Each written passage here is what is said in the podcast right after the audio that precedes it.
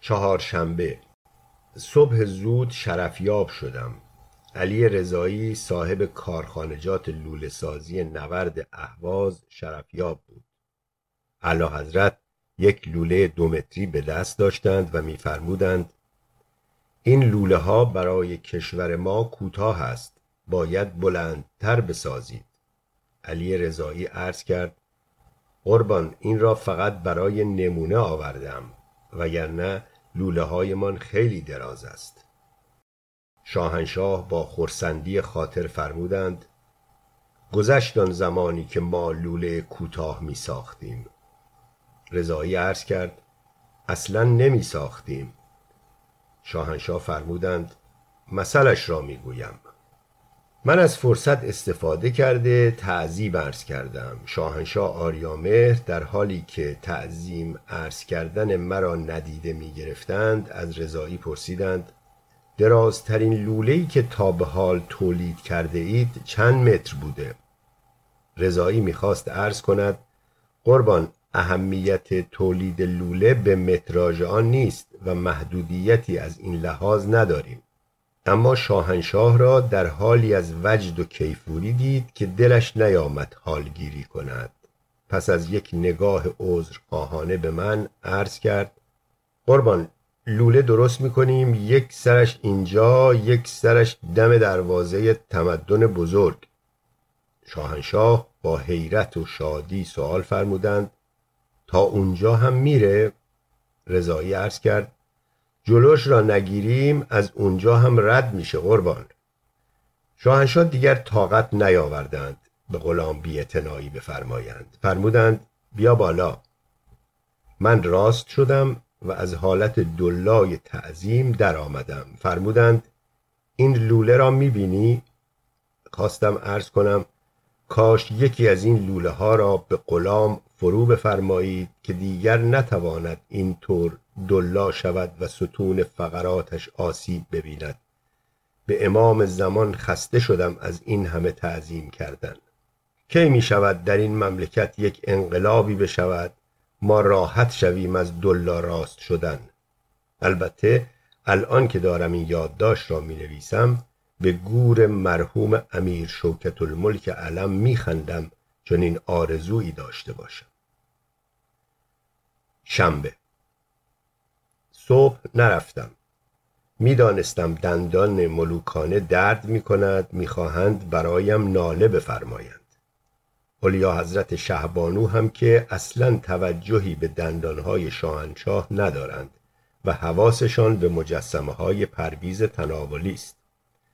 فکر می کنم اگر پادشاه ما بخواهد نظر ملکش را جلب کند باید یا مثل اشتوکهاوزن سازدهنی بزند یا خودش را مثل مجسمه های مدرن کج و کوله کند بایستد وسط اتاق.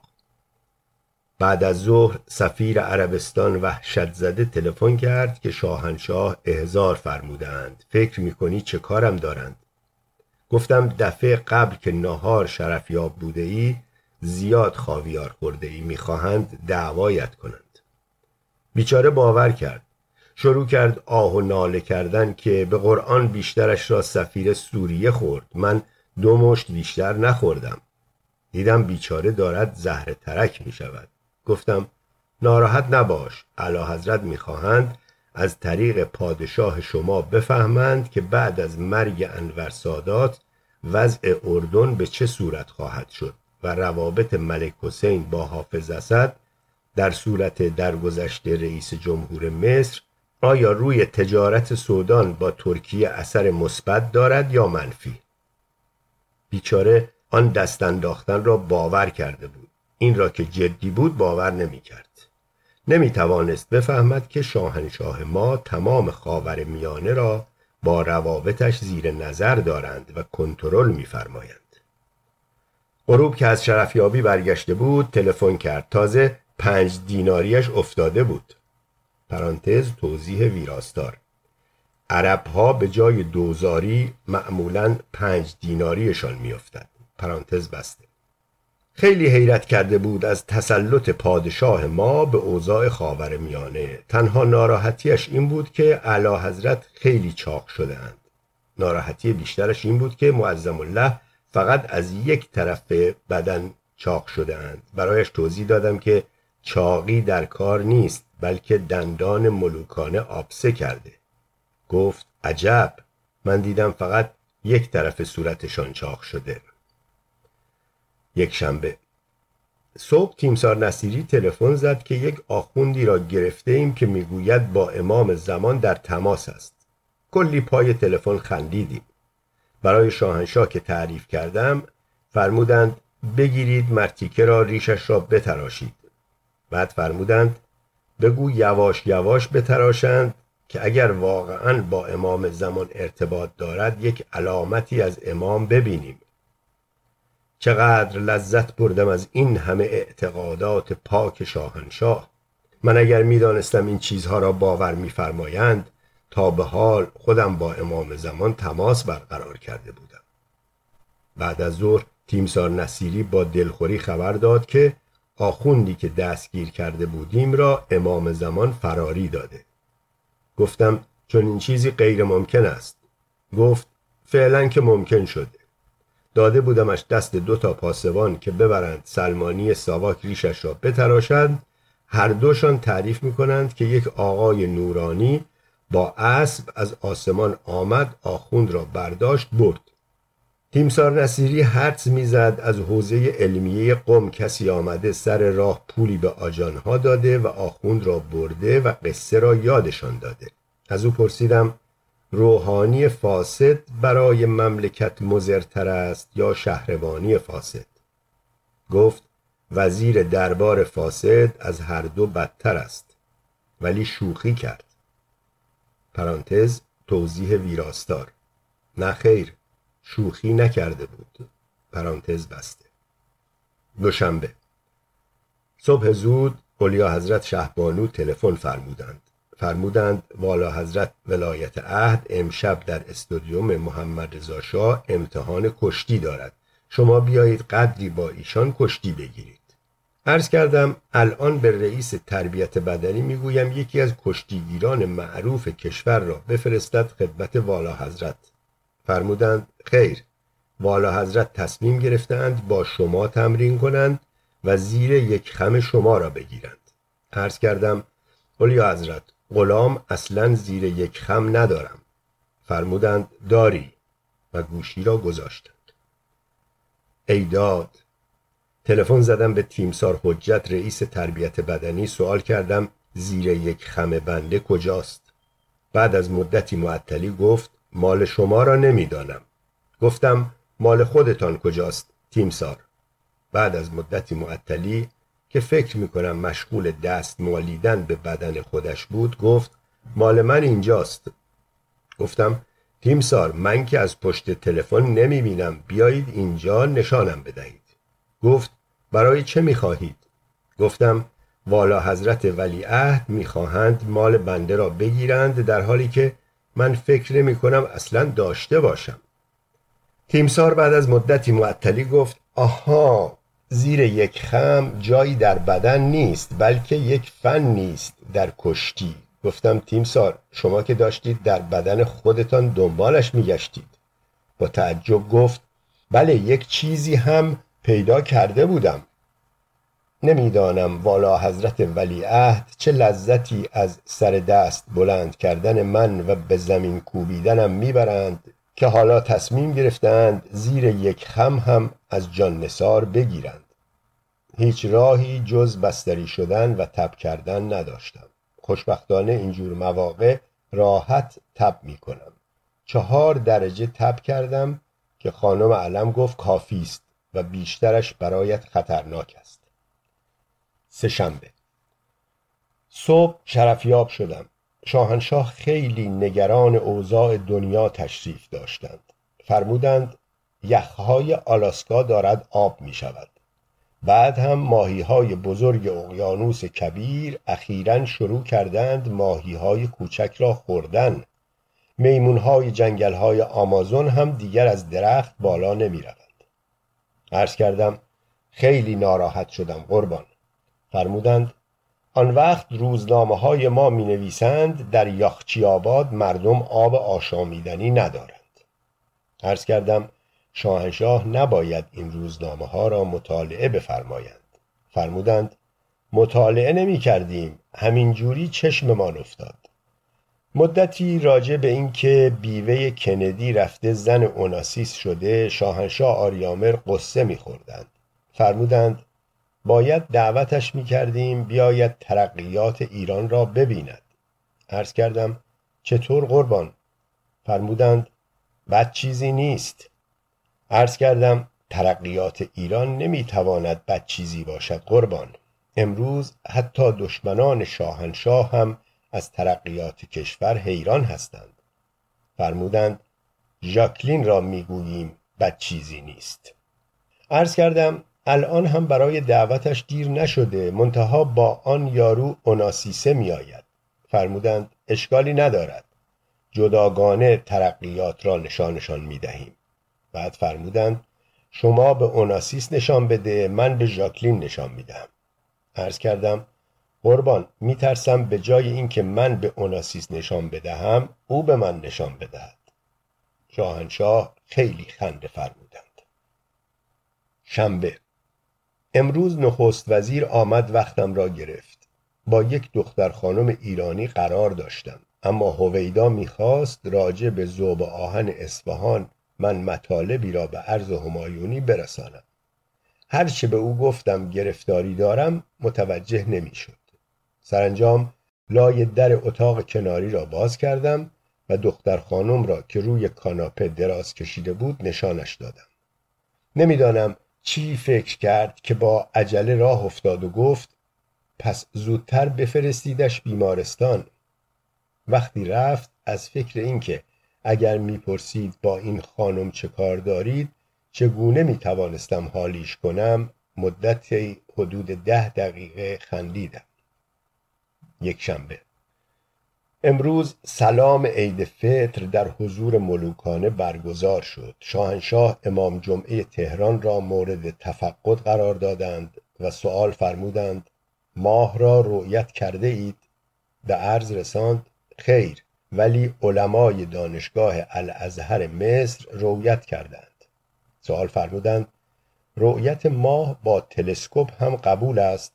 معروض داشت خیر فقط با چشم معمولی. شاهنشاه هیچ خوششان نیامد که دیگران زودتر از ما ماه را رویت کرده باشند. سوال فرمودند مگر مصر از ما به ماه نزدیکتر است؟ امام جمعه شروع کرد با انگشت حساب کردن. من عرض کردم سه سانتیمتر قربان. با اینکه شاهنشاه اصلا اهل شوخی نیستند من مخصوصا جلوی امام جمعه وانمود کردم که سوالشان جنبه شوخی داشته. علا حضرت هم که با هوشمندی آریایی منظور غلامشان را دریافته بودند زدند زیر خنده. در این حال اوامری خطاب به رئیس دانشگاه صادر فرمودند که الله از سال آینده اول ما ماه را ببینیم. بعد خودمان به بعضی از کشورها که دستور میفرمایند اطلاع بدهیم و به بعضی ها هم اطلاع ندهیم که چند روز اضافه گرسنگی بکشند.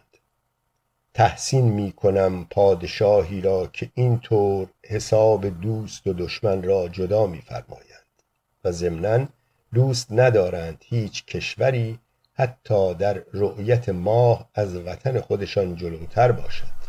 البته من از لحن ملوکانه فهمیدم که دوست دارند خودشان شخصا ماه را اول ببینند. در پایان مراسم سلام امام جمعه همچنان مشغول حساب با انگشتهایش بود. گویا انگشت کم آورده بود که چند تا از انگشت های رئیس اوقاف را هم به کار گرفته بود. در بازگشت با رئیس دانشگاه همین بحث رؤیت ماه را داشتیم که همیشه کشورهای دیگر زودتر از ما می‌بینند. می‌گفت روحانیون ما زورشان میآید بروند روی پشت بام ماه را ببینند.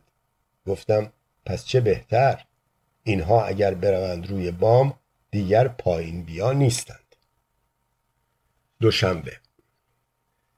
امام جمعه عریضه فرستاد مبنی بر اینکه دیروز در سلام عید فطر توافق ملوکانه را برای خریدن هواپیمای اختصاصی جلب کرده.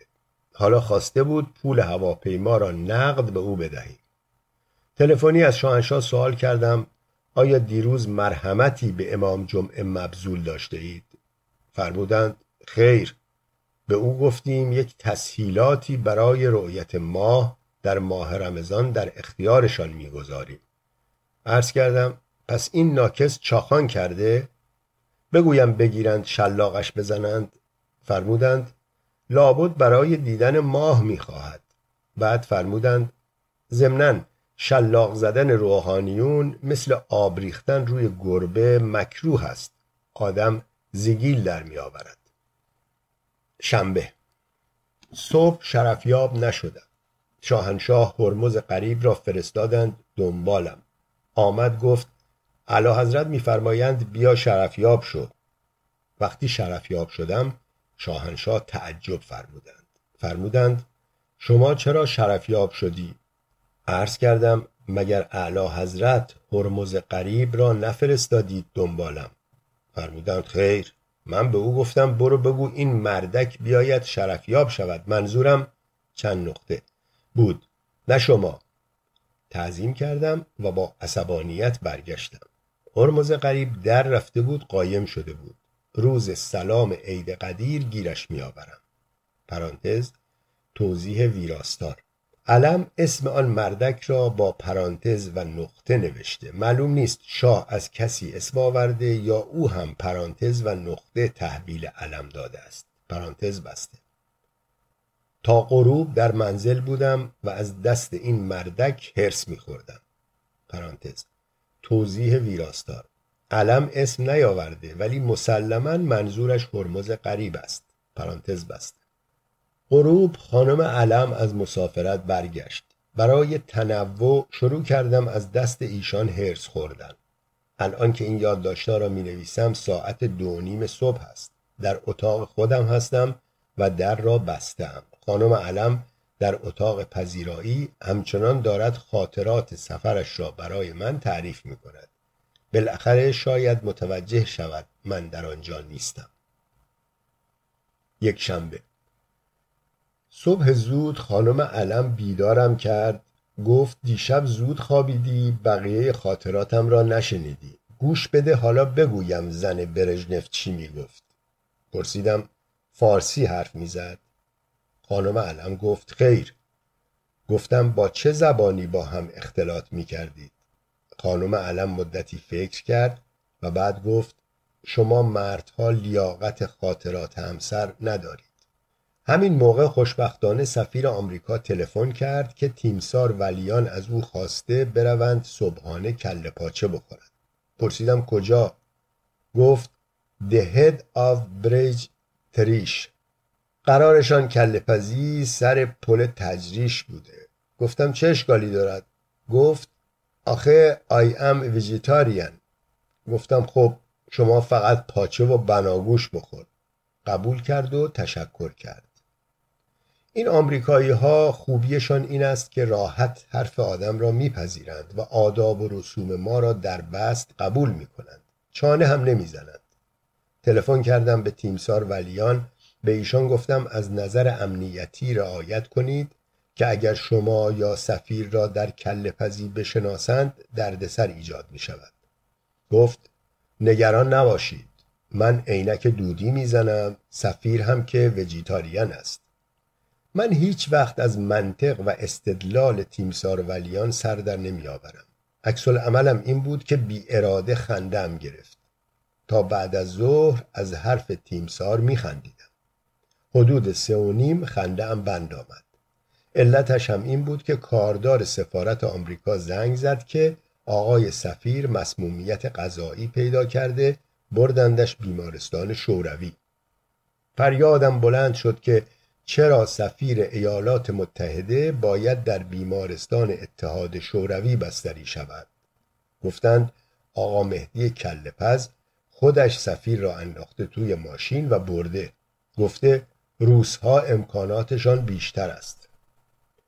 وقتی تلفنی ماجرا را برای اعلی حضرت تعریف کردم فرمودند این تودهی ها در همه مشاغل رسوخ کردند بعد فرمودند به نصیری بگو ساواک کل پزه را تحت مراقبت قرار دهد و اگر لیاقت دارد شغل بهتری به او بدهند. دوشنبه صبح زود تیمسار نصیری تلفن کرد که بابت آن کلپز تودهی ناراحت نباشید گفتم بلایی سر سفیر آمریکا نیاورند. آخر این تودهی ها گفت نه از خودمان است. الله اکبر از دست این ساواک. معمورانش همه جا هستند. گاهی فکر می‌کنم نکند شاهنشاه آریامهر هم ساواکی باشند و از من پنهان میفرمایند. چند بار متوجه شدم که راجع به افکار و عقاید خانم علم از من سؤال میفرمایند. انشاءالله می‌خواهند خانم علم را لو بدهند. استغفر الله شاهنشاه اگر ساواکی هم باشند دیگر خبرچین که تشریف ندارند. عجب این ساواک همه را به همه بدبین کرده است. پس برای همین است که شاهنشاه آریامهر بعضی وقتها که من نظرشان را می‌پرسم تفره می‌روند. لابد معظم الله هم خیال می‌کنند غلامشان ساواکی است. بقیه روز را به کارهای عمرانی پرداختم. یک بیمارستان را قرار بود کلنگش را بزنم کلنگ خراب بود. ماند برای بعد. یک مسجد را هم اولین کلنگش را زدم. از بس کلنگ زده هم خانم علم می‌گوید ماشالله مثل عمله ها شده ای. کلنگ مسجد را که می‌خواستم بزنم اول امام جمعه محل آمد دست مرا بوسید. طوری بوسید که همه کسبه ببینند و حساب ببرند. گویا از آنها باج می‌گیرد. بعد کلنگ را از من گرفت شروع کرد زیر لب دعا خواندن. بعد دور خودش چرخید و در یک عملیات نمایشی دعا را فوت کرد به نوک کلنگ. پرسیدم چه کار می‌کنی؟ گفت دعای تیزی کلنگ خواندم. گفتم تیز که هست. گفت حالا ابوالفضل تیزترش می کند خواستم بگویم مگر ابوالفضل کلنگ تیز کن است؟ دیدم فرصت چانه زدن با یارو نیست. تازه می‌خواست دعای زلفقار هم بخواند به کلنگ فوت کند. گفت دعای زلفقار نوک کلنگ را دو شاخه می کند دلم می‌خواست با همون کلنگ بکوبم توی ملاجش اما ترسیدم علا حضرت همایونی مریض شود. آخر خیلی به روحانیت اعتقاد دارند. ضمنا هم خیلی از آخوندها وحشت دارند.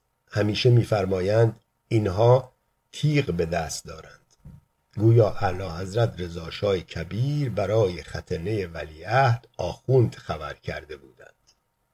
سه شنبه نزدیک ظهر شرفیاب شدم. شاهنشاه آریامر با عصبانیت در دفتر کار ملوکانه قدم میفرمودند. یک دست تربچه هم دستشان بود. به آن نگاه میفرمودند. تعظیم کردم. تربچه ها را با دست آوردن بالا یعنی قبول است. صاف شو. صاف شدم. سوال نکردم. دسته تربچه را روی میز پرت فرموده فرمودند وزیر کشاورزی آورده. روز به روز تربچه های این مملکت کوچکتر می شود بعد مشت به میز خود کوبیده فرمودند حتی زمان مصدق هم تربچه ها درشتر از این بود. چقدر افتخار کردم به چنین پادشاهی که اندازه تربچه های کشورش هم برایش مهم است. اما نمی‌خواستم ناراحتی او را ببینم. عرض کردم وزیر کشاورزی چه حق داشته موقع شرفیابی تربچه خدمت اعلی حضرت بیاورد؟ آمده بود گزارش معروض بدارد یا تربچه عرض کند؟ فرمودند نخیر خودش نیاورد.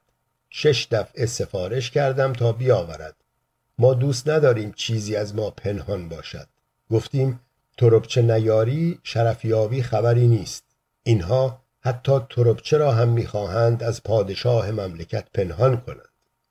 بعد شاهنشاه در حالی که پشت میز ملوکانه جلوس میفرمودند فرمودند زمان خدا بیامرز پدرم تربچه داشتیم یک همچین و با دست مبارک اندازه تربچه های دوره رضاشاه کبیر را نشان دادند. غلام آهسته جلو رفتم تربچه ها را نگاه کردم و با منظور کامل عرض کردم چه تربچه های خوشرنگی. شاهنشاه با هوشمندی اخمهاشان را در هم کشیدند.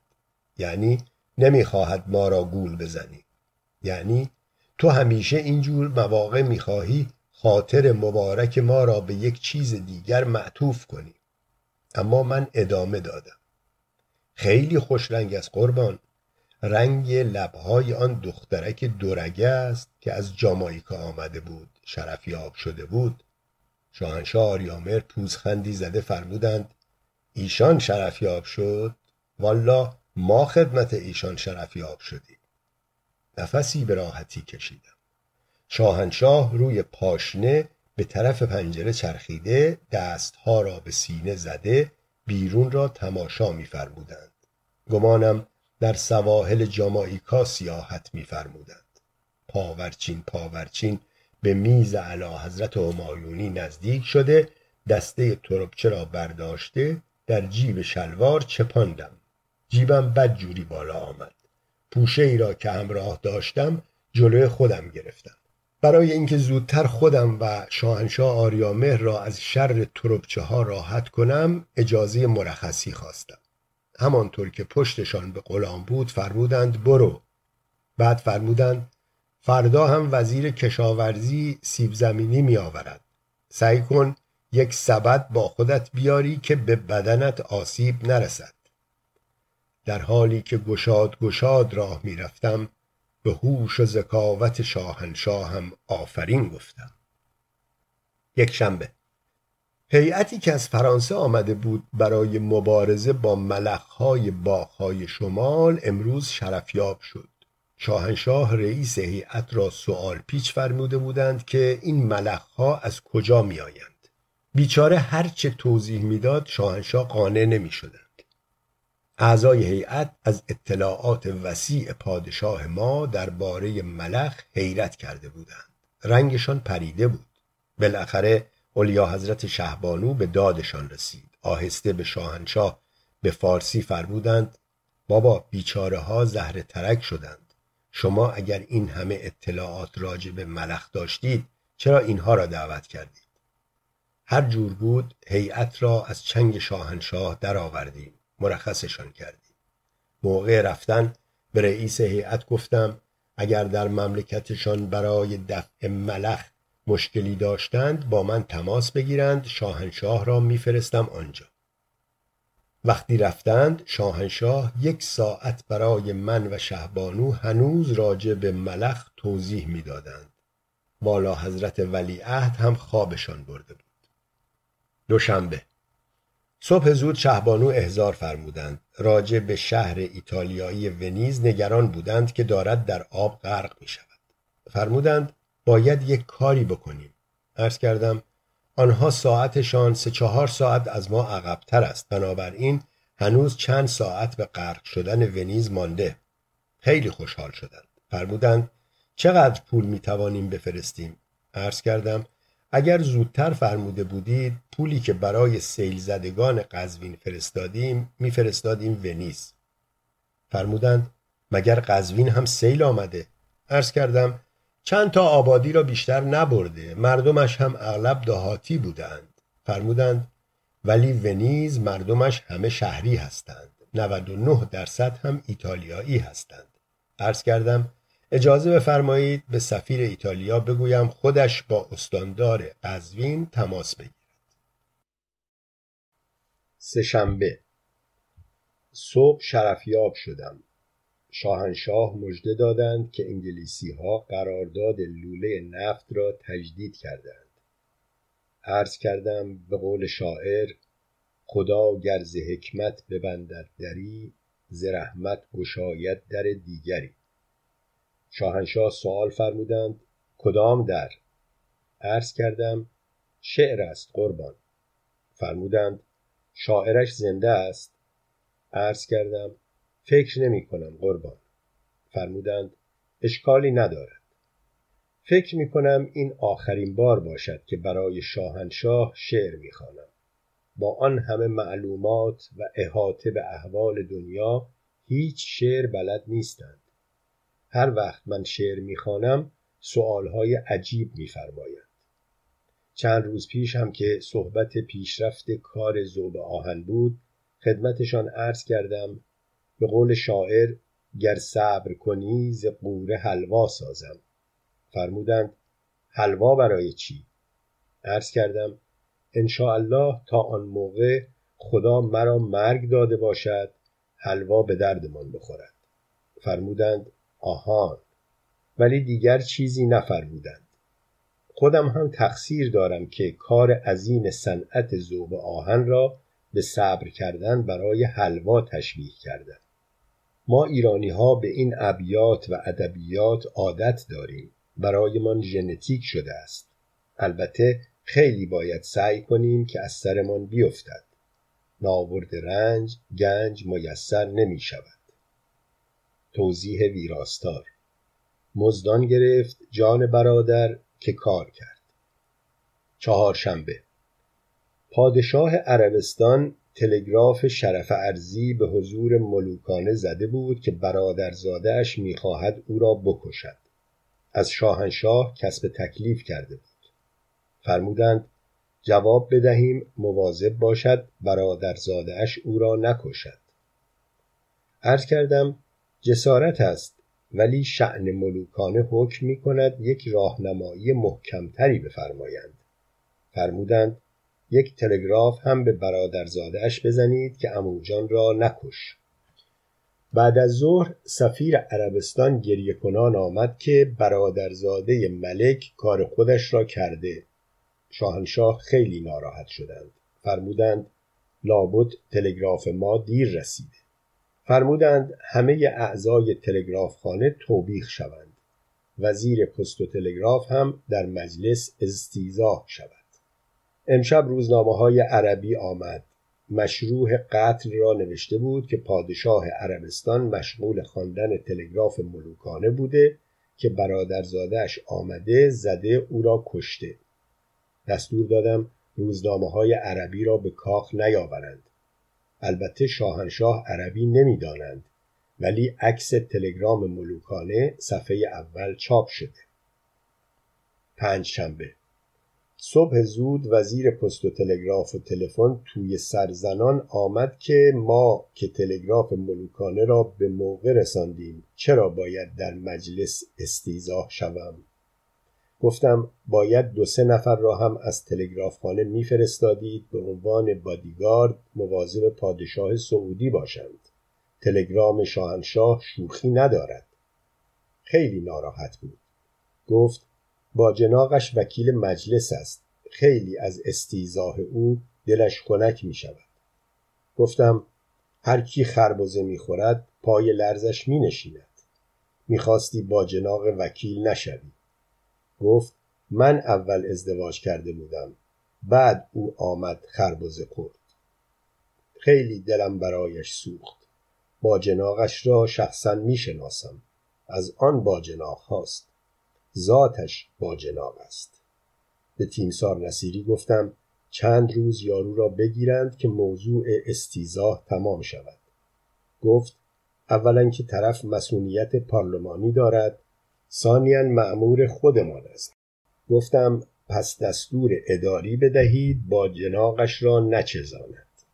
جمعه. امروز اراده فرمودند گردش برویم. اولیا حضرت شهبانو گویا بو برده بودند. پرسیدند کجا؟ شاهنشاه قفلتا فرمودند می رویم صد محمد رضا شاه را افتتاح کنیم. اولیا حضرت فرمودند صد را که دو هفته پیش افتتاح کردید. شاهنشاه آریامر چند لحظه مردد ماندند. بعد فرمودند این دفعه می‌خواهیم آن طرفش را افتتاح کنیم. بعد من مدتی راجع به صدهای دو طرفه ای که اخیرا ساخته شده توضیحاتی دادم که ظاهرا اولیا حضرت شهبانو قانع شدند. اما موقع رفتن به من فرمودند مواظب باشید کسی توی صد محمد رضا شاه خودش را خفه نکند. اصولا اولیا حضرت نظر خوشی به من ندارند و همیشه تصور می کنند من شاهنشاه آریا مهر را به بعضی جاها می کشانم در حالی که در وجود ملوکانه علم دیگری هست که اسباب زحمت شخص اول مملکت است. الان که این سطرها را می نویسم ساعت دو بعد از نیمه شب است. من در اتاق خودم هستم اما شاهنشاه اراده فرمودند شب را در صد محمد رضا شاه بمانند. نمی‌دانم فردا جواب شهبانو را چه خواهند داد. لابد خواهند گفت صد را از تمام جوانبش مورد افتتاح قرار دادند. الحق و الانصاف چه صدی هم بود. صد من هم بد نبود. شنبه. اوضاع دنیا خیلی آشفته است. اوپک درباره قیمت نفت مشکل پیدا کرده. از وقتی کارلوس تروریست وزیران اوپک را به گروگان گرفت جمشید آموزگار هم ترسیده و در جلسات اوپک دم پنجره می نشیند. امروز شاهنشاه خیلی عصبانی بودند. فرمودند به این پدر سوخته ها منظورشان بیشتر آمریکا و انگلیس و یک قدری فرانسه است. بگو کاری نکنید بشکه خالی بدون نفت تحویلتان بدهیم. فرمودند با آمریکایی ها بگو اگر یک روز در این مملکت ارتجاع سیاه بیاید سفارت شما را اشغال می کنند دیپلومات هایتان را با چشم بسته زندانی می کنند عرض کردم چند روز قربان. فرمودند چهارصد و چهل و چهار روز. چقدر لذت بردم از قدرت پیشبینی شاهنشاه. امیدوارم درست در بیاید. البته امیدوار نیستم ارتجاع سیاه حاکم شود. اما دلم نمی‌خواهد پیشبینی ولی نعمتم غلط در بیاید. شاهنشاه بعد با لحن خودمانی فرمودند شوخی نمی کنم مجسم بکن اگر ارتجاع سیاه بیاید صبحها یک آخوندی توی وان حمام والا حضرت اشرف غسل می کند بعد هم می نشیند توی جکوزی. توضیح ویراستار. علم اینجا را نقطه چین کرده ولی معلوم است آخوندی که توی جکوزی بنشیند چه عملی انجام می‌دهد. به منظور تلفظ صحیح جکوزی. عرض کردم قربان در چه صورتی ارتجاع سیاه می آید فرمودند فقط در یک صورت. آن هم در صورتی است که ما به حکومت ادامه ندهیم. بعد فرمودند این چشم آبی ها زیاد از ما خوششان نمی آید.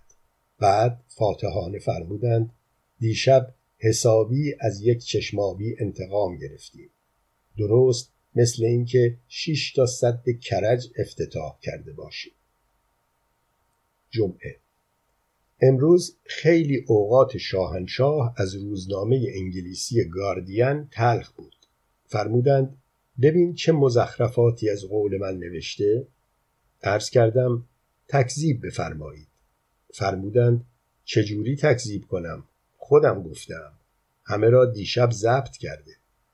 بعد در حالی که روی پاشنه میچرخیدند فرمودند پدر سوخته ها خبرنگارشان را زیر پوشش دختر خوشگل و سکسی میفرستند خیال می‌کنند ما نمی‌فهمیم. بعد فرمودند البته ما هم دیر متوجه شدیم. زیر دوش فهمیدیم که یارو هم رفته بود. عرض کردم این دومین بارشان است. فرمودند دفعه قبل هم تقصیر خودمان بود. بعد فرمودند یک مسئله هست درباره خربزه. عرض کردم هر کی خربزه می‌خوره پای لرزش میشینه. فرمودند چه خربزه ای چه خربزه ای شیرین و ترد و آبدار. گاردین را برداشتم خواندم. چه رپورتاژی چه رپورتاژی. یک خط آن را اگر جورنالیست ایرانی نوشته بود ساواک امواتش را هم دستگیر می‌کرد. شاهنشاه همچنان مشغول ملچ ملوچ تشریف داشتند که شهبانو وارد شدند.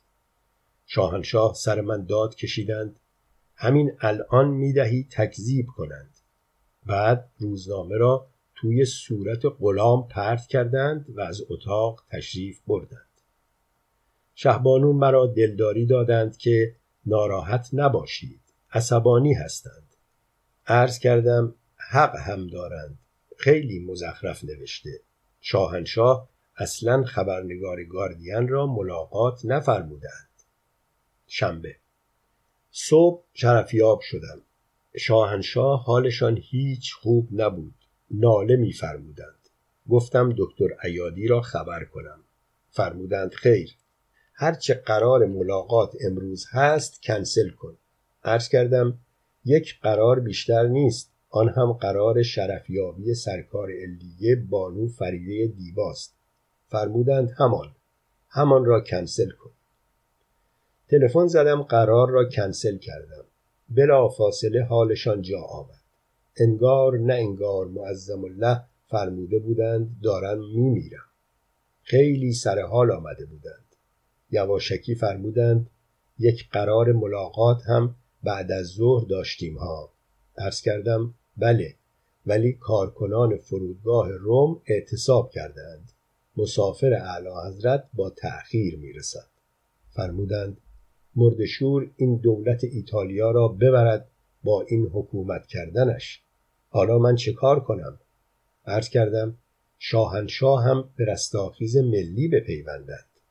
از اجناس ایرانی استفاده بفرماید. فرمودند میترسم باز بگوید بیا منو بگیر. عرض کردم به تیمسار نصیری می‌گوییم بگیردش. توضیح ویراستار. این جمله که علم به شاه گفته دو پهلوست و ایهام دارد. از آنجا که تیمسار نصیری هم به تعدد زوجات اعتقاد داشت و در عین حال رئیس ساواک هم بود دو معنی می شود از پاسخ علم گرفت. فرمودند باشد به شرطی که قوم و خیش کسی در نیاید که فردا هزار جور توقع از پادشاه مملکت داشته باشند عرض کردم اعلی حضرت زیادی محتاط شدهاند. فرمودند من می‌روم چرت می‌زنم هر وقت اعتصابات ایتالیا خوابید بیا ما را بیدار کن. یک شنبه. تمام روز به تماس با سفیر شاهنشاه آریامهر در روم گذشت. به او گفتم مراتب ناخرسندی پادشاه ما را از اعتصابات سراسری ایتالیا به اطلاع مقامات آنجا برساند.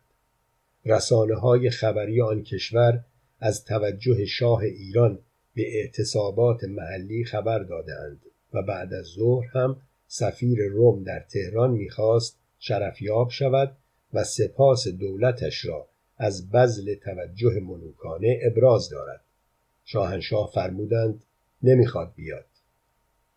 روی هم رفته ایتالیایی ها از توجه شاهنشاه به جریانات کشورشان تعجب کردند و ریشه آن را نمی‌دانند. فقط من می‌دانم ریشش در کجا خوابیده. راستی اولیا حضرت شهبانو هم وقتی در جریان ناراحتی شاهنشاه از اختشاشات ایتالیا قرار گرفتند پیشنهاد فرمودند اگر لازم هست سفری به روم بکنند و مراتب تفقد ملوکانه را به مقامات ایتالیایی ابلاغ بفرمایند. اما شاهنشاه فرمودند چند روز صبر کن ببینم چی میشه. شهبانو فرمودند البته ما هنوز نتوانستیم شهر زیبای ونیز را از غرق شدن نجات دهیم. از این لحاظ ایتالیایی ها از ما دلخورند انگار. دوشنبه صبح زود شرفیاب شدم و به شاهنشاه مژده دادم که مهمان سلطنتی با اتومبیل از روم عازم پاریس شده و امروز از پاریس با هواپیما می‌رسد. شاهنشاه از خوشحالی روی پاشنه پا دو دور دور خودشان چرخیدند. بعد نگاه رضایتباری به من فرمودند. در این نگاه به قدری مراتب ارزای خاطر ملوکانه موج می‌زد که انگار دارم جای خالی مهمان ایتالیایی را برای شاهنشاه پر می کنم. با یکی دو تعظیم هول هولکی خود را از دیدرس پیشگاه مبارک شاهانه نجات داده و به خانم علم پناهنده شدم. سه شنبه بعد از ظهر شرفیاب شدم گفتند شاهنشاه از صبح به گردش تشریف بردند. هنوز برنگشتند. حد زدم که پادشاه بزرگ ما دارند انتقام یکی دو روز دیر کردن را از مهمان ایتالیایی می‌گیرند. دعا کردم دخترک زنده به ایتالیا برگردد. خدا راضی نخواهد بود که اتفاق سوئی بیفتد. چه دختر زیبایی است. چقدر در سفر ایتالیا از من پذیرایی کرد. خدا کند دهنش قرص باشد. دوشنبه. امروز به کارهای جاری رسیدم. یکی از طلاب حوزه علمیه را یکی از حضرات روحانیون اقفال کرده. حالا آن طلبه عریضه به پیشگاه همایونی نوشته و عرض حال داده. همین مانده که شاه مملکت سکان کشتی سرزمینش را رها کند بیاید به لوات اینها رسیدگی کند. طلبه را احضار کردم به زبان فقهی ازش پرسیدم تا ختنگاه مورد تجاوز قرار گرفته یا بیشتر. معلوم شد خودش فاعل بوده و آن روحانی مفعول بوده. گفتم تو که ترتیب آقا را هم داده ای دیگر شکایتت چیست؟ چرا یک چیزی هم طلبکاری؟ کجا اخفال شدی؟ گفت به این قبله حاجات اقفال شدم چون اهل این کارها نیستم. من رفته بودم دختر آقا را خواستگاری کنم. نمی‌دانستم خودش به من نظر دارد.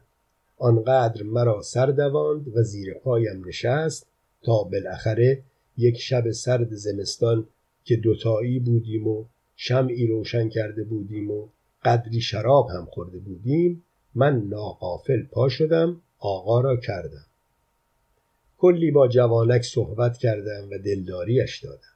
خیلی تحت تأثیر قرار گرفت. نزدیک بود بگوید یک شم هم روشن کنید.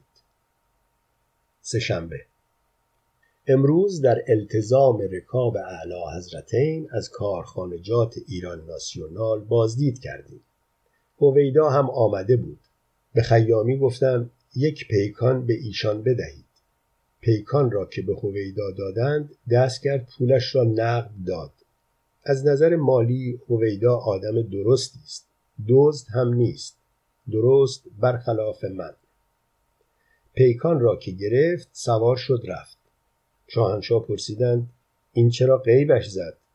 عرض کردم رفت جلوی روزنامه نویس ها جست بگیرد که عکسش را با پیکان بیاندازند آخرش هم با این رانندگیش آبروی هرچه پیکان را می‌برد. بازدید اعلی حضرتین سه ساعت طول کشید. پیشکار والا حضرت شاپور غلامرضا هم آمده بود به مناسبت بازدید اعلی حضرتین یک پیکان برای والا حضرت بگیرد. شاهنشاه ممانعت فرموده به خیامی فرمودند چند تا قالپاق بده ببره بسشه. موقع بازگشت اعلی حضرتین جاده کرج تا ارتفاعات شمیران گرفتار راهبندان وحشتناک بود و وضع ترافیک به هم خورده بود. معلوم شد از سه ساعت پیش که هویدا گند زده به ترافیک و رفته هنوز نتوانستند پاک کنند. چه شاهنشاه صبوری داریم که این را نمی‌گیرند زندانش کنند خیال من راحت شود. دوباره آن روز مرا دیده می‌گوید علم می‌خواهم زن بگیرم. گفتم تو چهار سال پیش زن گرفتی دو ماه طلاق دادی. مگر می‌خواهی حرم سرا باز کنی؟ گفت مردم برایم حرف در میارند. گفتم زن بگیری که بیشتر در میارند. این را که گفتم قانع شد رفت. خیلی از این حرم سرا که به او گفتم خودم خندم می‌گیرد. اما او جدی گرفت. خیال می‌کند خیلی زیاده روی کرده و زنبارگی نشان داده از خودش. گاهی با شاهنشاه صحبتش را می‌کنیم کلی میخندیم. بنازم به قدرت پروردگار که چقدر بین شاه و نخست وزیرش تفاوت قائل شده. آخرش هم شاهنشاه او را تحویل دشمن می‌دهد. چهارشنبه. سر شام رفتم. شاهنشاه دلخور بودند که دیشب در منزل علیا حضرت ملکه مادر زیاد تهدید به معظم الله نداده بودند. کلی اعلی حضرت را دلداری دادم. فرمودند مدتی است مادرم از من دلگیر است. عرض کردم مادر دلگیر هم که باشد تهدیگ را از فرزندش دریغ نمی کند. آن هم فرزندی که تاریخ به وجودش افتخار می کند. محال است مادر اعلی حضرت همایونی چنین مزایقه ای داشته باشد. لابد قابلمه خوب جواب نداده. فرمودند همین است که می‌گویی. چقدر خوشحال شدم که شاهنشاه را از دمقی درآوردم. بعد مدتی راجب عزاداری دربار در آشورای حسینی اوامری فرمودند. فرمودند پارسال خوب برگزار نکردیم. سهام بنیاد پهلوی آمد پایین. عرض کردم فکر نمی کنم ازاداری آشورا روی بورس سهام اثری بگذارد. فرمودند زکی ببین امام جمعه چه می‌گوید. او می‌گوید اگر امسال یکی از خاندان سلطنت توی تلویزیون سینه نزند قیمت جواهرات سلطنتی به یک چهارم سقوط می کند عرض کردم اعلی حضرت نباید زیاد به حرف امام جمعه توجه بفرمایید. فرمودند یعنی نروم توی تلویزیون سینه بزنم؟ عرض کردم من پدر پدر سوخته این امام جمعه را در میآورم اگر چنین جسارتی خدمت اعلی حضرت کرده باشد. دیگر چیزی نفرمودند. امام جمعه را خواستم. گفتم دیگر از این پیشنهادهای سینه زنی به شاهنشاه نمی کنی. بیچاره به عز و چز افتاد که والا بلا اعلی حضرت خودشان پیش قدم شدند. پیشنهاد فرمودند برای جا افتادن اصول انقلاب می‌خواهند امسال حسابی عزاداری و سینه زنی بفرمایند. من هم عرض کردم بفرمایید تلویزیون هم نشان بدهد که هم ائمه ببینند هم مردم. یک شنبه. شام منزل والا حضرت شاپور غلام رضا اشکنه خوردیم خیلی پذیرایی مفصلی بود. والا حضرت راجع به گرانی ارزاق عمومی صحبت فرمودند. شاهنشاه فرمودند اشکنه شما که سیب زمینی هم نداشت. والا حضرت فرمودند سیب زمینی هایش را پریشب خوردیم. شنبه. صبح زود شرفیاب شدم. شاهنشاه در دفترشان قدم میفرمودند و میفرمودند ناسیونالیزم مثبت تمامیت ارزی آرتش نیرومند. عرض کردم جمله بسازم؟ فرمودند چه جمله ای بسازی؟ عرض کردم یک جمله ای بسازم که این سه کلمه تویش باشد. فرمودند اولا دقت کن که سه کلمه نیست و شش کلمه است. در دل آفرین گفتم به چنین پادشاه بزرگی که سه کلمه هم دو برابر از کار در می آید. بعد فرمودند ما خودمان می‌خواهیم جمله بسازیم در این موقع شاهنشاه بزرگ ما دو طرف جلیقه خود را گرفته به سقف کاخ با عظمت شاهنشاهی چشم دوخته فرمودند آرتش نیرومند برای تمامیت ارزی و ناسیونالیزم مثبت لازم است. بعد دو طرف جلیقه را ول فرموده نگاه مبارک را از سقف کنده کم کم آن را پایین کشیده توی صورت من انداختند و فرمودند چطور بود؟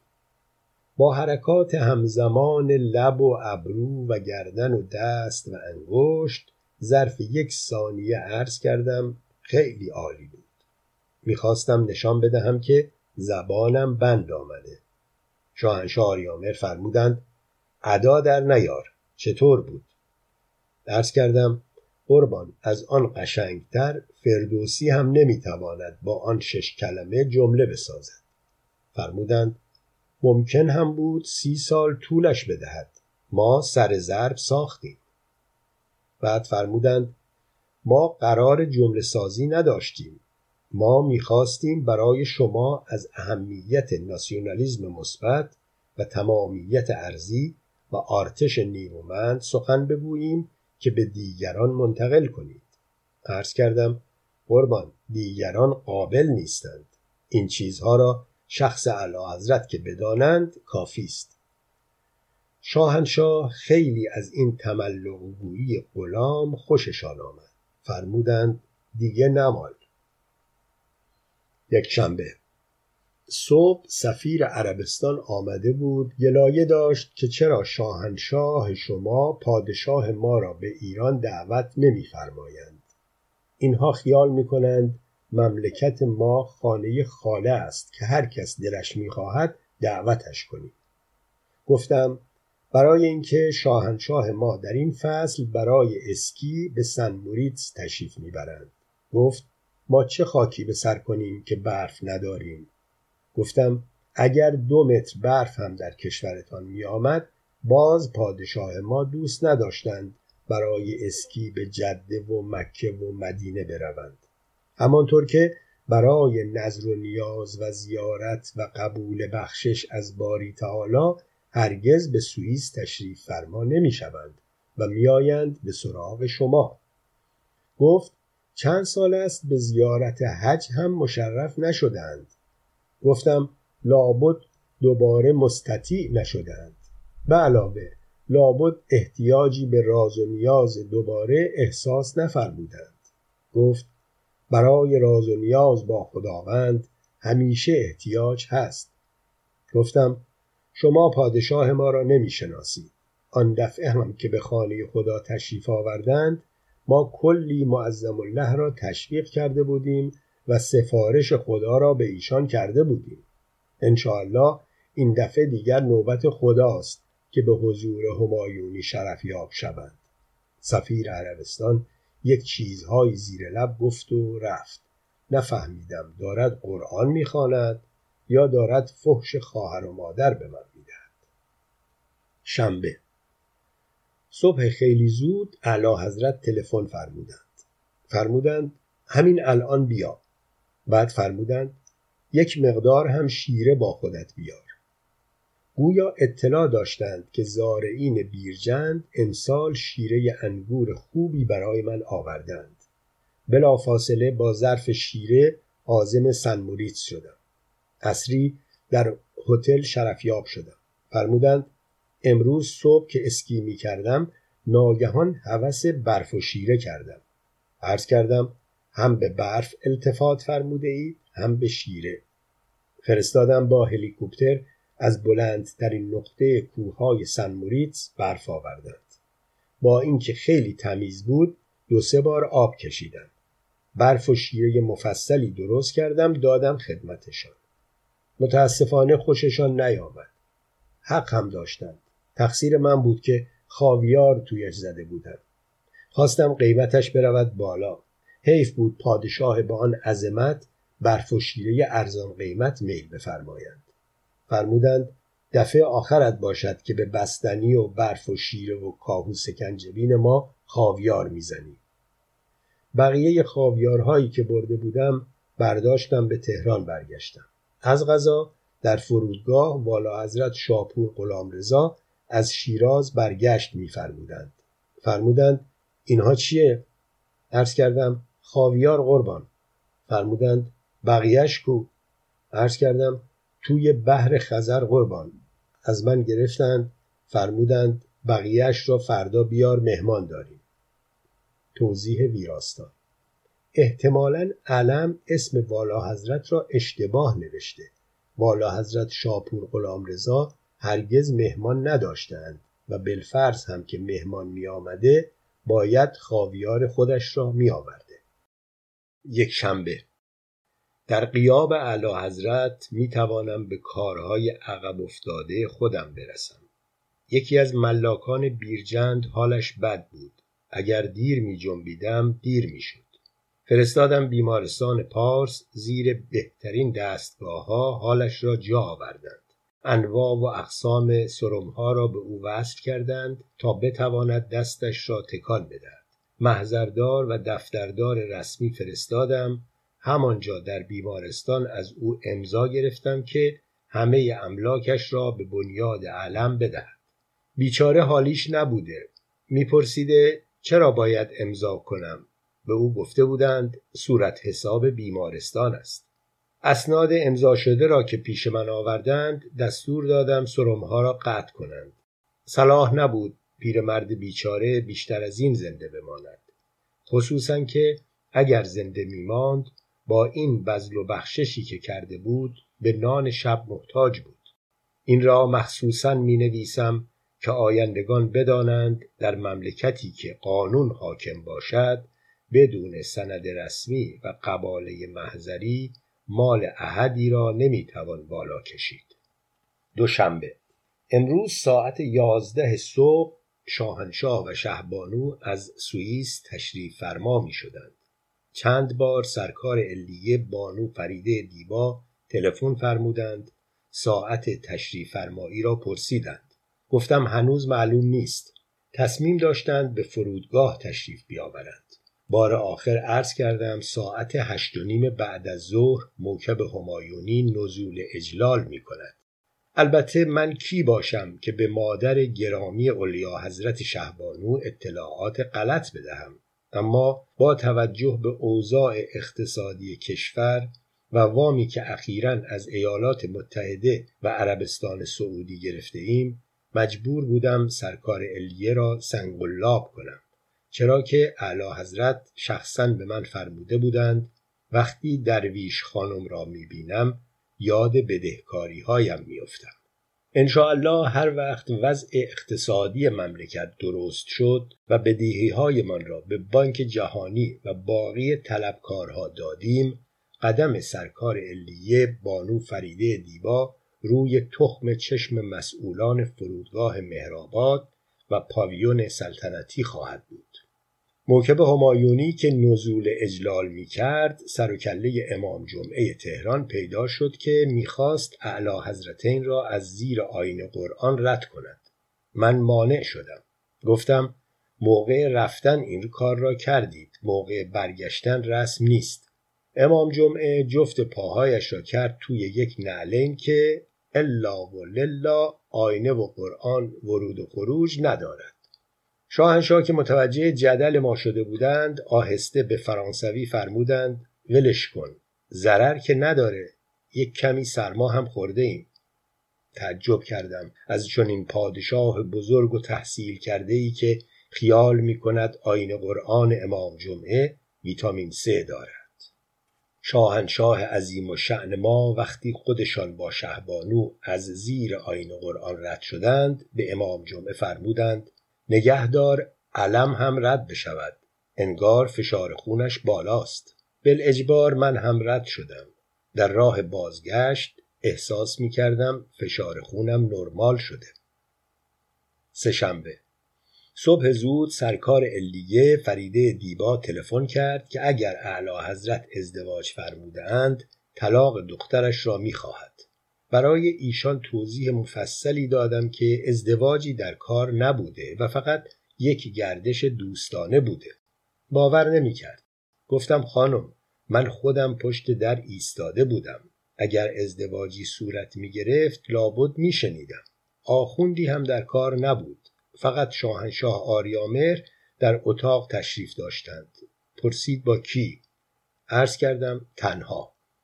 وای بر من اگر می‌خواستم بیش از این راجع به ولی نعمت خودم افشاگری کنم. خانم دیبا پرسید اگر اعلی حضرت تنها در اتاق تشریف داشتند پس چرا شما پشت در بودید و نمی‌رفتید داخل؟ گفتم خانم شما چرا سرویس چینی شاهنشاه را برده اید منزل؟ پریروز اعلی حضرت دنبال یک پیشدستی میگشتند پیدا نکردند. این را که گفتم خانم دیبا کوتاه آمد. موضوع به کلی عوض شد. احساس کردم سرکار علیه حاضر است اعلی حضرت هفت تا زن دیگر هم بگیرد اما منافع ایشان حفظ شود. اموال شاهنشاه را با تظاهر به درویشی تاراج کرده است. پریروز هم که اعلی حضرت دنبال آب میوهگیری میگشتند پیدا نمی‌کردند. فرمودند این درویش خانم آب میوهگیری ما را هم برده. لاعلاج پرتغال ها را فرستادم پیش تیمسار نصیری با دستگاه های شکنجه ساواک آب میوه ها را گرفتند. جمعه. امروز قدری با دوستم سواری رفتیم. شاهنشاه هم سواری میفرمودند. ما را که دیدند به سمت ما تاخت فرمودند. فورا برگشتم دوستم را رساندم به ویلایش. تنها برگشتم. شاهنشاه قدری دمق شده بودند ولی به روی غلام نیاوردند. فرمودند پیغامی که برای سفیر انگلیس داده بودم بهشان گفتی؟ عرض کردم بله قربان. ولی یادم نمی آمد چه پیغامی بوده. عرض کردم شاهنشاه اگر اجازه میفرمایند دوباره همان پیغام را بفرمایند که به سفیر برسانم. فرمودند الان یادم نیست. بلا فاصله سفیر انگلیس را به دفترم احضار کردم گفتم یک پیغام مهمی شاهنشاه دادند نه خودشان یادشان هست نه من یادم مانده که به شما بگویم. سفیر گفت می‌دانم. راجع به قیمت تانک های چیفتن است که می‌خواهند بفرمایند با قیمت تمام شده با شما حساب کنیم. آفرین به این سفیر. پیغام نشنیده را هم می‌داند چیست. این انگلیسی ها نابغه هستند. سفیر هم البته التماس دعا داشت که کمیسیون او را بابت تانک هایی که می‌خریم فراموش نکنیم. بارک الله که علاوه بر زبان فارسی آداب و رسوب معاملات ایرانی را هم یاد گرفته. گفتم مطمئن باشید فراموش نمی کنیم. با فارسی سلیس گفت گربونت برم. شنبه. شام منزل اولیا حضرت ملکه مادر بودیم والا حضرت شاپور غلام رضا هم تشریف داشتند. سر شام همه تعدیق ها را مصادره فرمودند.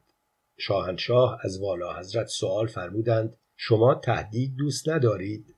فرمودند بله دوست دارم. متوجه کنایه شاهنشاه نشد. وقتی اولیا حضرت ملکه مادر با والا حضرت شاپور غلام رضا صحبت میفرمودند من مقداری از تهدیگ بشقاب ایشان را دزدیده به بشقاب اعلی حضرت گذاشتم.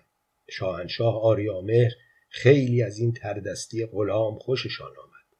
فکر می کنم آن تکه زمین بیرجند را گرفته باشم. تهدیگ بزرگی بود. یک شنبه. امروز شاهنشاه ساختمان جدید بیمارستان هزار تخت خواب را گشایش میفرمودند. نمی‌دانم چرا اینقدر اعتمادشان به وزیر بهداری کم شده که همین که وارد شدیم در گوش من آهسته فرمودند شما تخت خوابها را بشمار. عرض کردم باید هزار تا باشد. فرمودند بهت میگم بشمار. بعد وزیر بهداری استدعا کرد برود قیچی بیاورد که اعلی حضرت نوار سرنگ را قیچی بفرمایند. شاهنشاه فرمودند اشکالی ندارد. مدتی معطل شدند. وزیر بهداری دیر کرد. فرمودند یادت باشد این دفعه که برای افتتاح جایی می رویم قیچی همراهمان ببریم. بعد از چند دقیقه وزیر بهداری نفس زنان آمد و به عرض ملوکانه رساند که متاسفانه یک قیچی بیشتر نداشتیم. آن را هم بردند که آقای هویدا بیمارستان سینا را افتتاح کنند. شاهنشاه عصبانی شدند. فرمودند قیچی جراحی را بیاورید یک لحظه قیچی کنیم وزیر بهداری با شرمندگی بیشتر عرض کرد قربان همان قیچی جراحی را برده اند بیمارستان سینا. اعلی حضرت با عصبانیت بیشتر فرمودند مگر همان یک قیچی را دارید؟ وزیر عرض کرد چهار تا داشتیم قربان. دو تایش را در شکم بیمار جا گذاشتیم یکیش را هم گربه برده یکی هم باقی مانده. شاهنشاه آریامهر سری به تأثر و تأسف و تعلم تکان دادند. بعد با حیرتی ملوکانه سوال فرمودند قیچی جراحی به چه درد گربه می‌خورد؟ وزیر به عرض ملوکانه رساند قربان لوزه مریض بهش بوده. من در گوش ملوکانه عرض کردم غلام یک چاقوی کوچک دارم. اگر اعلی حضرت اراده بفرمایند همان را در بیاورم تقدیم کنم که افتتاح بفرمایند. فرمودند ولشان کن. اینها لیاقت افتتاح ندارند. بگذار یکی دو هفته دلا دلا از زیر نوار سرنگ رفت و آمد کنند حالشان جا بیاید. بعد هویدا را میفرستیم. در راه بازگشت شاهنشاه با دلخوری قر می‌زدند که نفتمان را آمریکا می‌برد سرویس چینیمان را درویش خانم می‌برد طلاهامان را روسها می‌برند گربه هم قیچی جراحیمان را می‌برد. عجب مملکتی شده. یک شنبه. ساعت هفت صبح شاهنشاه تلفن فرمودند که دیروز تختهای بیمارستان هزار تخت خواب چند تا بود؟ عرض کردم قربان شاهد بودید که نرفتیم به داخل بخشها. بعد جسارتا پرسیدم چرا اعلی حضرت اینقدر بیاعتماد هستند؟ فرمودند هیچی فراموش کن. پریشب دو سه تایش را در گاراژ یکی از والا حضرت ها دیدم. دوشنبه. بعد از ظهر شرفیاب شدم. عصبانی تشریف داشتند. فرمودند این ساعتی که سفیر عربستان به ما تقدیم کرده نیم ساعت به نیم ساعت از آن می‌گوید. عرض کردم باز بهتر از ساعتی است که سفیر اسپانیا تقدیم کرده بود که یک روب به یک روب لابامبا می‌زد. فرمودند باید یک ساعتهایی سفارش بدهیم که ده دقیقه به ده دقیقه سلام شاهنشاهی بزند. عرض کردم ده دقیقه خیلی زیاد است. اجازه بفرمایید پنج دقیقه پنج دقیقه باشد. چه حزی فرمودند شاهنشاه آریامهر از حرف من؟ احساس کردم یک لذت جسمانی به معظم الله دست داد. سهشنبه امشب شاهنشاه و شهبانو به سینما تشریف می بردن. سینمای جدیدی در کاخ نیاوران ساخته ایم فیلم های خوبی می آورد. شاهنشاه قبلا به من فرموده بودند که کنترل سینما باشم یعنی تماشاچیان را توی تاریکی راهنمایی کنم. لحظه آخر راننده به من اطلاع داد که چرا قوه را یادش رفته بیاورد. فوری دستور دادم هلیکوپتر ستاد ارتش آمد از منزل به وزارت دربار رفتم راننده را اخراج کردم. و ارتش بود آریانا پیغام دادم یک چراغ قوه قوی از اردونانس لوجستیکی تدارکات نیروی زمینی شاهنشاهی برای من بفرستند توضیح ویراستار. ظاهرا علم این عنوانها را به لحاظ امنیتی اشتباه به کار برده. وقتی به سالن سینما رسیدم دیر شده بود. شاهنشاه آریامر توی تاریکی عصبانی تشریف داشتند. فرمودند این شریف مامی دو بار پای ما را لگت کرده و رد شده. عرض کردم اف بفرمایید قربان. این همینطور سرش را میاندازد پایین و می‌رود. فرمودند اگر سرش را پایین بیاندازد که پیش پایش روشن می شود بعد خنده فرمودند. من تکلیف خود را نمی‌دانستم که توی تاریکی هم باید به جوک ملوکانه بخندم یا بگذارم وقتی روشن شد. در همین موقع دیدم یک چیزی لای پاهایم تکان تکان می‌خورد. اول وحشت کردم بعد اندکی چند نقطه. پرانتز. خانا نیست. به نظر ویراستار خوشم آمد بوده. پاک شده. پرانتز بسته. نمی‌دانستم چیزی بگویم یا خیر.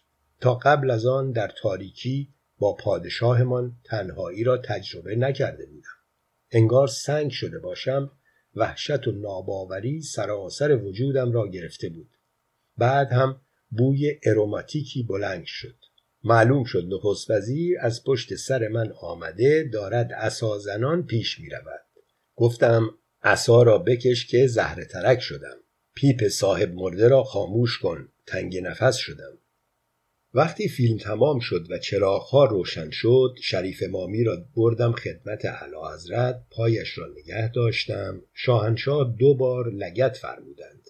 هویدا خیلی حسودی کرد. چهارشنبه. امروز در هیئت دولت همه صحبتها راجع به فیلم فرانسوی دیشب بود که آقایان وزرا در حضور شاهنشاه آریامه دیده بودند.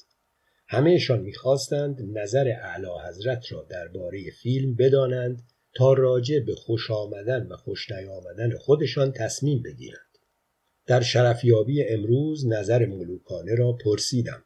پادشاه بزرگ ما فرمودند این دخترک که نقش اول فیلم را بازی کرده همانی نیست که آخرین تانگو در پاریس را بازی کرده؟ عرض کردم بله قربان خودش است رومی اشنایدر فرمودند هنرپیشه خوبی است. این باید تشویق شود. دعوتش کن یک هفته بیاید ایران ترقیات ما را ببیند برگردد. بعد در آینه قدی جمال ملوکانه را برانداز کرده پرسیدند ما به مارلون براندو شبیه هستیم. عرض کردم بله قربان. کاملا شبیه تشریف دارید. حتی یک مقدار از خود او هم شبیه تر تشریف دارید. فرمودند تا نظر این دخترک چه باشد. بعد دیگر چیزی نفرمودند. من به ارتش بود خاتم تلفن کردم که هرچه زودتر یک جت جنگنده بفرستند خانم اشنایدر را سوار کند از فرانسه بیاورد اینجا. ترسیدم اگر زمان بگذرد و دخترک بو ببرد که اعلی حضرت و همایونی چه برنامه ای در مورد او دارند ممکن است برود با جراحی تغییر جنسیت بدهد. البته در تصمیم ملوکانه تغییری نخواهد داد. پنجشنبه. صبح رفتم سوارکاری. اعلی حضرت هم تشریف آورده بودند ولی پیاده. معلوم شد اسب ملوکانه حوصله نداشته رکاب نداده. فرمودند این هم انگار رادیو مسکو گوش می کند عرض کردم رادیو مسکو را فقط خرها گوش می کنند خیلی خوششان آمد. خواستند غلام را تشویق کنند. فرمودند بیا پایین بزنم پشتت. رفتم پایین ابراز عنایت فرمودند زدند پشتم. اما انگار یک دلخوری هم داشتند که یک قدری قایم زدند پشتم. به سبک اعلی حضرت فقید زدند. بعد از تفقد ملوکانه به منزل رفتم بستری شدم. خانم علم گفتند چرا شما هر روز یک صدمه از دربار می‌بینی؟ گفتم من حاضرم جانم و تمام خانوادهام را برای دربار بدهم. گفت من یکی را منها کن. توی دلم گفتم اول خودم را منها می‌کنم. جمعه. امروز بعد از ظهر با شاهنشاه گردش رفتیم. شاهنشاه خیلی گردش فرمودند. به نظرم دلشان خیلی گرفته بود. دیر وقت برگشتیم.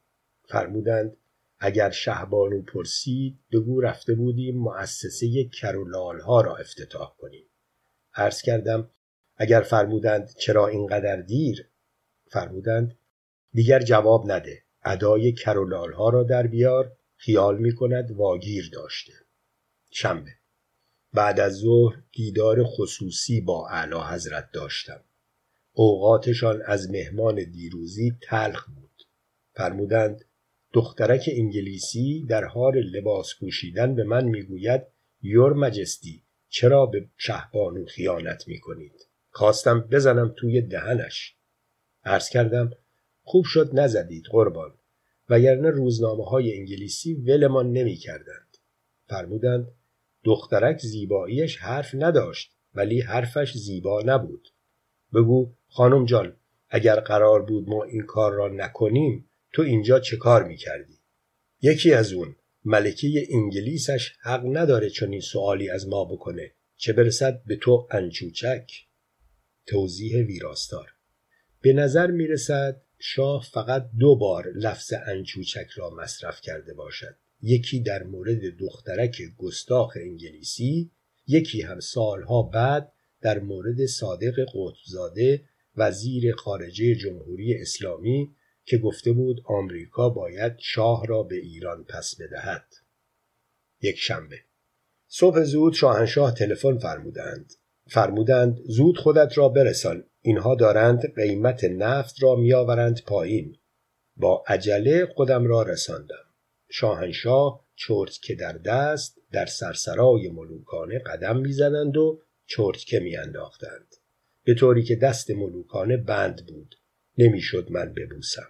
فکر کردم چقدر چرتکه چیز مزاحمی است که مرا از بوسیدن دست ولی نعمت خود محروم می کند. چقدر آرزو کردم که کاش من هم چرتکه بودم که شاهنشاه آریامهر صبح اول صبح غلام را چرتکه بیاندازند و رویم حساب بفرمایند با یک نگاه احساس کردم دستهای ملوکانه از حمل چرتکه و محاسبه با آن خسته شده است وقتی تعظیم کردم قبل از اینکه راست شوم هول هولکی فرمودند راست نشو راست نشو. در امتصال امر ملوکانه راست نشدم راست نشدم. شاهنشاه آریامر چرتکه را روی پشت من قرار داده مشغول محاسبه قیمت نفت شدند. سعی کردم هرچه بیشتر خودم را شبیه میز کار شاه بکنم اما افسوس که کشو نداشتم. سهشنبه صبح در منزل به مراجعات مردم پرداختم. یک کشاورز بینوا که در اثر اصلاحات ارزی چند متری زمین در حومه بیرجند صاحب شده شروع کرده زعفران کاشتن. گفتم بروند کتکش بزنند. مزرعش را ببرند. هشت فرسخ آنورتر. پدر سوخته می‌خواهد توی کار من بگذارد. وقتی موضوع را برای شاهنشاه عرض کردم خیلی ناراحت شدند. فرمودند چرا نفرستادیش دیوان خانه؟ عرض کردم عقلم نرسید. احساس کردم از این حرف غلام خوششان آمد. بادی به قبقب انداختند مثل موقعی که سیستم یک حزبی را کشف فرموده بودند. چهارشنبه امروز هنگام زیارت در حرم متحر حضرت رضا جیب شاهنشاه آریامهر را زدند اعلی حضرت خصوصی به من فرمودند شکشان به تولیت آستانه مبارکه می رود. تحقیقات ادامه دارد. بعد می نویسم. شنبه صبح به ایادت پروفسور امشاسکی رفتم. این بیچاره بزرگترین دامپزشک دنیاست. از شش ماه پیش وقت گرفته بودیم که بیاید سگ اعلی حضرت را چکاب کند. ظاهرا سگ توی مود خوبی نبوده. دامپزشک بیچاره را گاز گرفته. احتمالا سگ منتظر پروفسور پاسکال دامپزشک قبلی بوده است و به همین دلیل امشاسکی را گاز گرفته. شاهنشاه وقتی خبر را شنیدند خیلی ناراحت شدند که دندان سگشان آسیب ندیده باشد. از طرفی تیمسار نصیری زنگ زد که اگر صلاح می‌دانیم وقتی پروفسور از بیمارستان مرخص شد ساواک دستگیرش کند. گفتم آخر به چه جرمی؟ گفت یک اتهام توطعه علیه تمامیت ارزی مملکت به او نسبت می‌دهیم. سه ماه در اوین آب خنک بخورد. شاید هم بتوانیم از او اعتراف بگیریم که چی گفته که سگ ملوکانه از کوره در رفته. وقتی بر بالین پروفسور بودم بیچاره مرتب احوال سگ اعلی حضرت را می‌پرسید. معلوم نبود چه کسی دارد از چه کسی ایادت می کند گفت غذایش را از فرانسه سفارش بدهید چون که از آمریکا که می آید مدت بیشتری توی راه می ماند تازگیش را از دست می دهد. گفتم بعد از انقلاب سفید این سگ کمی تغییر اخلاق داده. گفت در تمام انقلاب ها اوائلش یک مقدار نابسامانی هست. یک شنبه. صبح زود شرفیاب شدم. شاهنشاه مدتی راجع به جان اف کندی بدگویی فرمودند. از جمله فرمودند خیلی عیاش است و زیادی گردش می رود. به شوخی عرض کردم شاید یک رگش ایرانی باشد. شاهنشاه متوجه منظورم شدند. فرمودند اگر فتلی شاه را دیده بودی چه می گفتی؟ ندید و دید. چقدر از احاطه شاهنشاه به تاریخ کشورمان لذت بردم. خواستم عرض کنم فتلی شاه انگشت کوچیکه اعلی حضرت همایونی هم نمی شود اما قبل از اینکه بگویم فرمودند راجع به انگشت کوچیکه ما عرایزی نکنید. شک ندارم که شاهنشاه ما حس ششم دارند. پیشا پیش وقایع و قبل از هر اتفاقی شستشان خبردار می شود شست که جای خود دارد. این بار انگشت کوچیکهشان هم خبردار شده بود. توضیح ویراستار گمان می رود علم قدری اقراق کرده باشد. شاه اگر حس ششم داشت سرهنگ نصیری را نصف شب نمیفرستاد به خانه مصدق که نامه ازل او را ببرد. شاه اگر حدس می‌زد دکتر مصدق دستور توقیف سرهنگ نصیری را می‌دهد نامه برکناری نخست وزیر را برایش پست می‌کرد. دوشنبه. امروز مدتی با مدیرعامل رادیو تلویزیون درباره پیشنهاد شاهنشاه آریامهر صحبت کردم.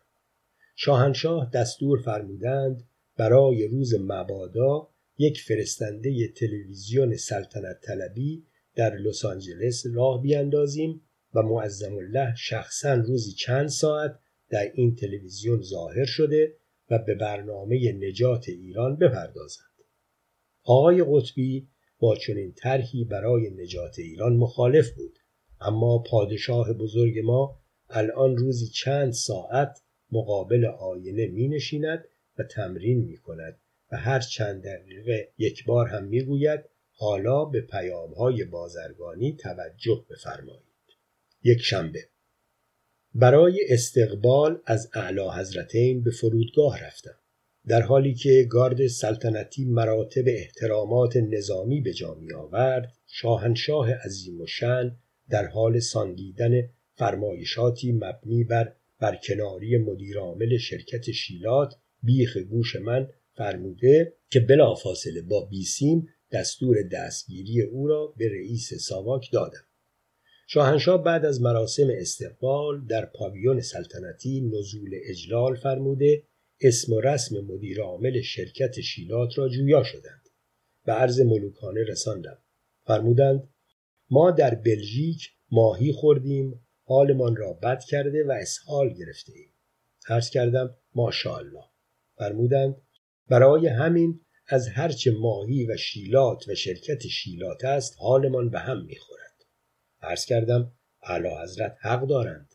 فرمودند فعلا این مدیر عامل شیلات را یک پرونده برایش بسازید حبسش کنید.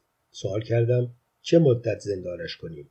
فرمودند تا وقتی ما اسهالمان بند بیاید. چقدر آفرین گفتم! به چنین پادشاه عدالت گستری که هیچ کارش بی حساب و کتاب نیست. اعلی حضرت به راحتی می توانستند حبس ابد برای مدیر عامل شیلات ببرند.